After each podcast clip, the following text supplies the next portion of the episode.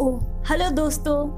सुना है आजकल आपका घर मेरे घर जैसा हो गया है? तो आइए, अपने घर से मैं आपकी पहचान करवाती हूँ। इस कोने में मैं खाना खाती हूँ।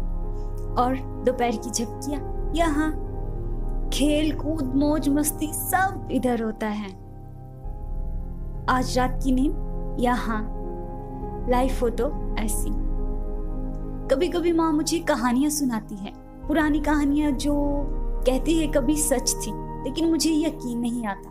घर बैठे बैठे माँ का दिमाग ना कुछ ज़्यादा ही चलता है। कहती है, दूर कहीं एक जादुई नगरी है, जिसका नाम है आज़ादी। यहाँ ना बेड़ियाँ हैं, ना बंदिश, सब एक समान है। जहाँ मेरे जैसे बच्चे खुले मैदानों में घूमते फिरते हैं। तेज हवाओं से ज़्यादा तेज दौड़ते हैं हमारे पैर। कई किस्म के दोस्त हैं सबके, और खेलते भी सभी एक साथ हैं। साहस भरी छलांग लगाते हैं। शाम हुई और थक गए तो अपने परिवार को लौटाते हैं। है ना कमाल की कहानी?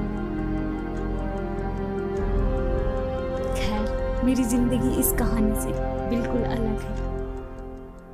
मैं तो पैदा ही इस पिंजरे में दो साल से यही मेरा घर। मेरी माँ आठ सालों से यहाँ कैद है। आठ साल में कितने दिन होते हैं और कितने घंटे? और आप, आपको कितने दिन हुए? जानती हूँ, तकलीफ़ तो आपको भी बहुत हो रही होगी। मैं अपनी माँ से कहूँगी कि आपको भी उस जादुई नगरी की कहानी सुनाए। आज़ादी की बात करने से शायद आज़ादी महसूस होने लगे। क्या ये मुमकिन नहीं कि ये जादुई नगरी सच में कहीं हो? कि शायद मेरी माँ कभी आज़ाद थी। क्या ये मुमकिन नहीं कि आप मुझे कभी आज़ादी की सैर कराएँ? आज़ादी की राह पर ले चलेंगे मुझे?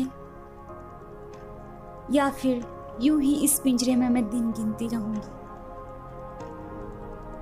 और दिन गिनते गिनते एक दिन मर जाऊँगी।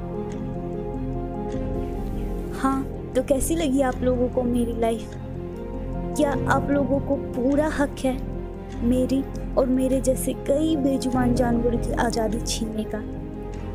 तो कमेंट्स में बताओ यस और नो